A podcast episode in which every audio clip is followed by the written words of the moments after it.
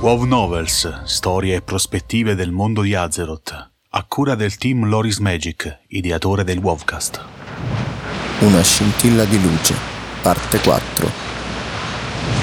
Kenton si svegliò cullato dal dolce movimento delle onde e da un ritmato cigolio. Aprì gli occhi quando una goccia d'acqua gli cadde sul viso, destandolo da quel senso di intorpidimento che lo stringeva.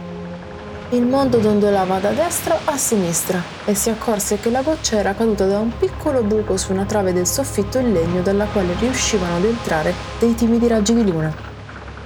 Fece uno sforzo per rimettersi a sedere e guardarsi un po' intorno, ma gli girò subito la testa. Il Drenei si portò una mano sulla nuca. Uè, ti sei pigliata una brutta botta, eh? La voce proveniva dalla sua destra. Era maschile, roca, si girò per vedere chi aveva parlato. La sua vista era annebbiata. Impiegò qualche secondo per mettere a fuoco. Vide delle linee verticali davanti a sé e pensò di avere le vertigini. Poi Kenton realizzò che erano sbarre. Mi trovo in una cella. Il dondolio del cigolio del legno non si erano arrestati nemmeno un secondo. Che hai combinato per finire anche tu qui, amico? Chiese ancora la voce accanto a lui. Provò a guardarlo ancora una volta. Una sagoma pian piano andò prendendo forma. La voce proveniva da una figura seduta poco distante. Kentel vide una testa allungata, con due orecchie a punta. Quest'ultime erano adornate da anelli, mentre una moltitudine di capelli grigi scendevano lungo le larghe spalle di quell'essere. Gli occhi erano piccoli, il naso pronunciato, la bocca larga con due zanne che spuntavano dai lati. Anche le braccia ed il torso, che Kentel notò essere nudo come il suo, erano muscolosi. La sua pelle era dello stesso colore dell'acqua. Le gambe erano invece coperte da delle brache scolorite e consumate, strappate e bagnate in più punti. Era scalzo, con due lunghi piedi che terminavano in due sole dita. Cosa ho combinato? Chiese Kentel più a se stesso che allo sconosciuto vicino mentre con la mano si massaggiava la testa. Si guardò intorno. Era davvero in una cella, così come il suo vicino troll. Dall'esterno ora riusciva anche a sentire il rumore del mare. Quella parte della nave era piuttosto piccola e chiusa.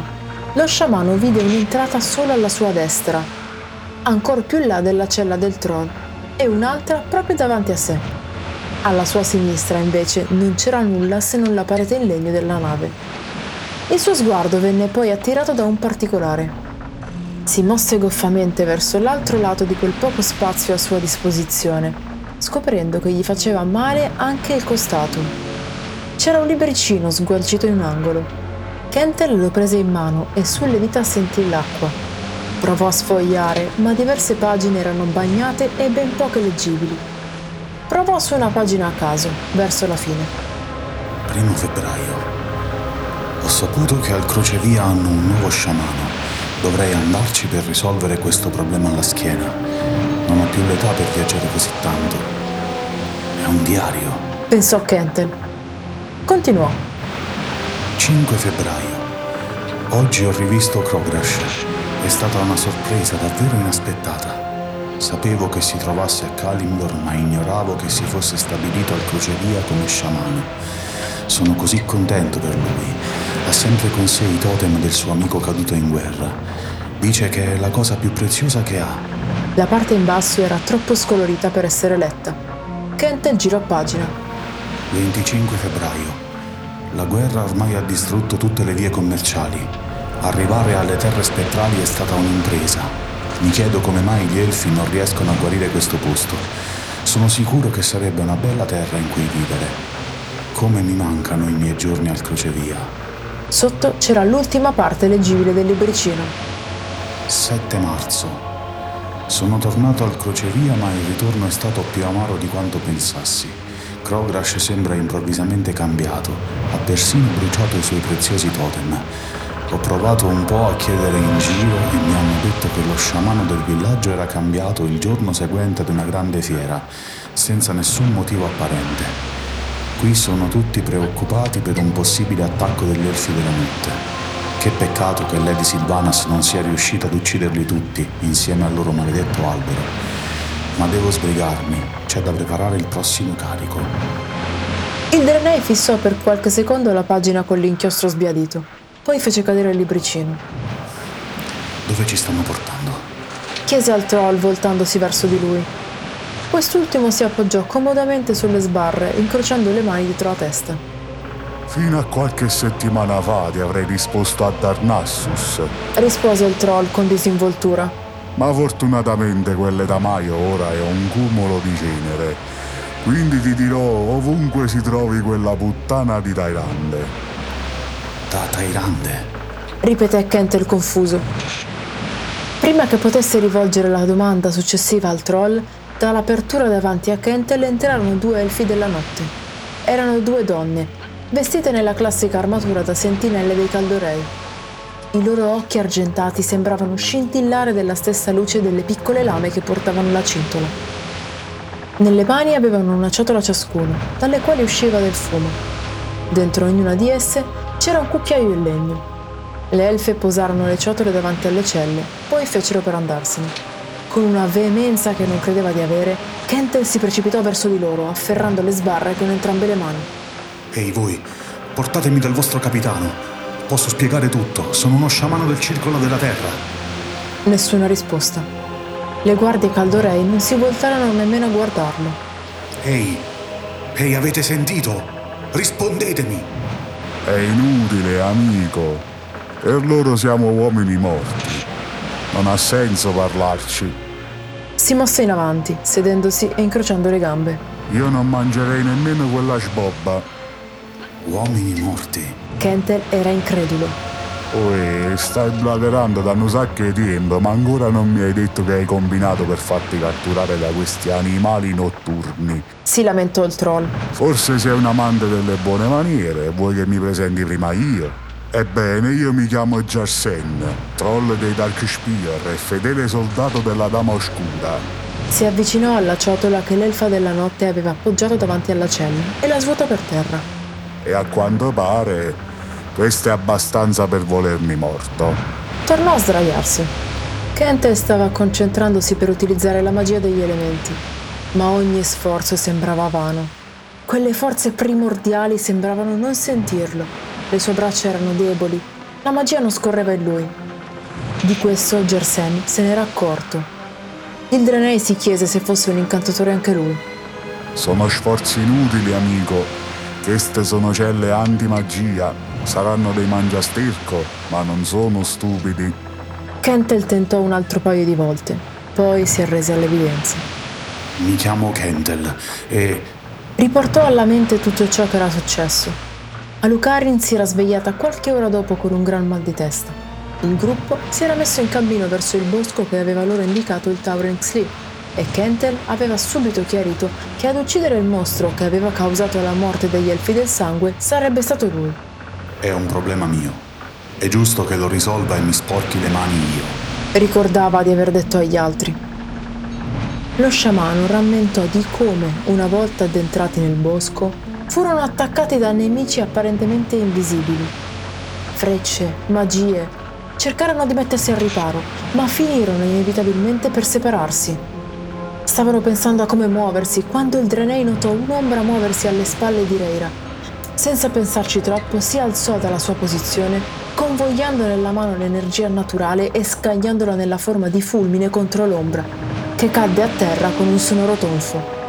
Lo sciamano si precipitò verso l'elfa del sangue per accertarsi che stesse bene e vide il cadavere del generale d'alto rango degli elfi della notte che aveva appena ucciso. Un istante dopo aveva sentito un forte dolore alla testa e poi il vuoto. E ho ucciso uno dei loro generali. Disse completando la frase. Il troll rise. E allora siamo davvero tutti e due morti, compa. Ti conviene goderti il viaggio, è l'ultimo della tua vita. Kentel si mise in piedi. Non aveva nessuna intenzione di morire, non in quel modo, Devo assolutamente parlare con il capitano. affermò risoluto. Sai se ci sono altri prigionieri a bordo? Non si sarebbe mai perdonato di aver fatto catturare anche Kadun, Reira e Alucarin, E che importa? rispose Gersen. Non lo so, compa. Magari se ci sono te li fanno salutare prima che la baldracca di Elune ti stacchi la testa dal collo. Rise di nuovo. Io mi faccio un pisolino. Avvertimi se arriviamo e non voglio perdermi lo spettacolo. Dieci minuti dopo, Gersen stava già dormendo e il suo russare riempiva quella piccola parte di nave. Kentel si stava scervellando. Non può finire così. Devo almeno scoprire se gli altri sono qui e tentare di tutto per salvarli. Possibile che non ci sia un modo per uscire da qui. Si guardò intorno, cercando un'apertura. Poi tastò una ad una le sbarre della cella per controllare se una di esse fosse più usurata delle altre. Nulla, nessuna via d'uscita. Abbassò lo sguardo a terra. Si toccò il braccio nel punto in cui la misteriosa macchia aveva dato inizio a quel viaggio. Pensò ai suoi compagni. Si sentì in colpa. Se solo avessi qualcuno con cui parlare. I suoi pensieri uscirono in quel momento dalla sua bocca. Poi la luce proveniente dall'apertura davanti alla sua cella si spense per qualche secondo. Da dove erano comparse le due elfe si ergeva ora una figura più imponente, nascosta dall'ombra della controluce. Il misterioso visitatore fece qualche passo in avanti verso di lui. I raggi della luna che filtravano dall'alto diedero al volto del mercante una luce strana. Se la parte coperta dalle ombre sembrava del tutto normale, quella illuminata apparì a Kentel invece sinistra. La bianca luce nell'occhio destro dell'altro Drenei era in qualche modo inquietante. Salve Kentel, Disse con quel suo tono calmo. ci incontriamo di nuovo. Mi auguro che tu alla fine abbia trovato Lady Reira. Continuò lentamente ad avanzare, avvicinandosi ancora di più alle sbarre. Tu. Tu sei il mercante di cristalli. Ad Orgrimmar. Re Lance. Disse scandendo bene il nome del Drenei. E sembra che tu abbia bisogno di nuovo del mio aiuto. Se non puoi perdere la testa. Arrivò a portata di un braccio fuori dalla cella, ma Kentel non si mosse. Relance si piegò sulle ginocchia. A meno che ah, non ti avvelenino prima. Disse guardando la ciotola. Non ha un aspetto molto promettente. Continuò. Poi rivolse lo sguardo allo sciamano. Sì, insomma, un po' come la tua situazione attuale. Kentel non rispose. Sai, potrei anche provare a farti uscire da questo guaio in cui ti sei cacciato, amico mio. Non vuoi finire con la testa infilzata su una picca nel giardino di Thailand, vero? Certo che no, non per questo. Rispose lo sciamano. Conosci forse le guardie? Perché mi sto chiedendo altrimenti cosa mai tu potresti... Oh, Kitty. Disse Relance senza permettere al suo compatriota di finire la frase mentre si rimetteva in piedi. Molto più di quello che tu possa immaginare. Molto di più. Afferrò le sbarre con una mano. Ti aiuterò anche questa volta. Ma dovrai restituirmi il favore. Ora anche lo sciamano si era alzato in piedi. Figurarsi. Disse mentre i suoi occhi e quelli di Relance si incrociavano. Strana luce gli sembrò ancora più evidente. Può non fare così. Il tono dell'altro Drenei era affabile. Sono pur sempre un mercante, ricordi? Dopo aver detto ciò, estrasse dalla sua bisaccia uno dei suoi cristalli e lo espose alla luce lunare. La pietra sembrava essa stessa trattenere un'altra luce e scintillava ai dolci raggi. Kettel notò che era dello stesso colore della pelle di Gersen, ancora addormentato. Poi Relance tornò a guardare lo sciamano. Vieni, vuoi che ti aiuti? Non ho altra scelta. Sì, Affare fatto allora. Non c'erano stati cambiamenti nel tono di voce del mercante. Ricorda, ci rivedremo poco fuori da Riva del Sud. Lì ti dirò cosa dovrai fare per sdebitarti. aspetta. Anche gli altri. Relance ridacchiò. Non abbiamo parlato di altri Kentil, ma oggi mi sento buono. Stai tranquilla, i tuoi compagni non sono stati catturati. Fece per voltarsi e andarsene, ma si fermò. Oh, quasi dimenticavo. Schioccò le dita e Kentel avvertì per qualche secondo un bruciore insopportabile nel punto della macchia misteriosa, tanto intenso da farlo barcollare e farlo urlare di dolore. Cosa hai fatto? Chiese con un filo di ira nella voce. No, nulla di cui tu debba preoccuparti. Rispose Relance con tono soddisfatto. E ora sei libero. Poi si voltò ed uscì da dove era arrivato. Lo sciamano si sentì confuso.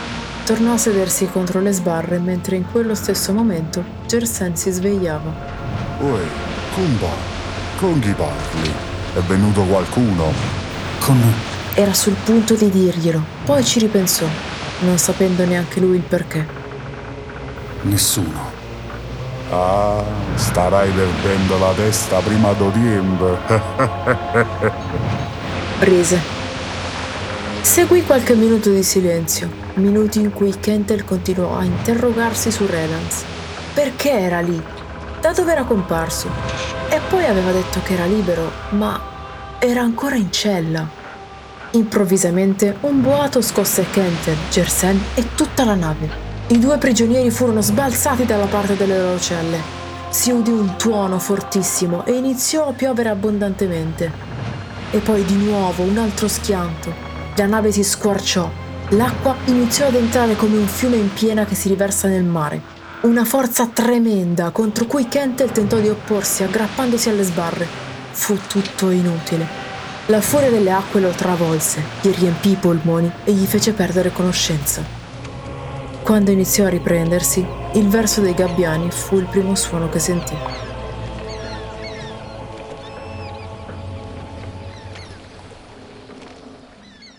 Grazie per l'ascolto. Trovi un nuovo Wovcast ogni mercoledì e un nuovo WoW Novel ogni venerdì su tutte le piattaforme di streaming. Ti aspettiamo su YouTube con approfondimenti video, estratti delle live e tanto altro.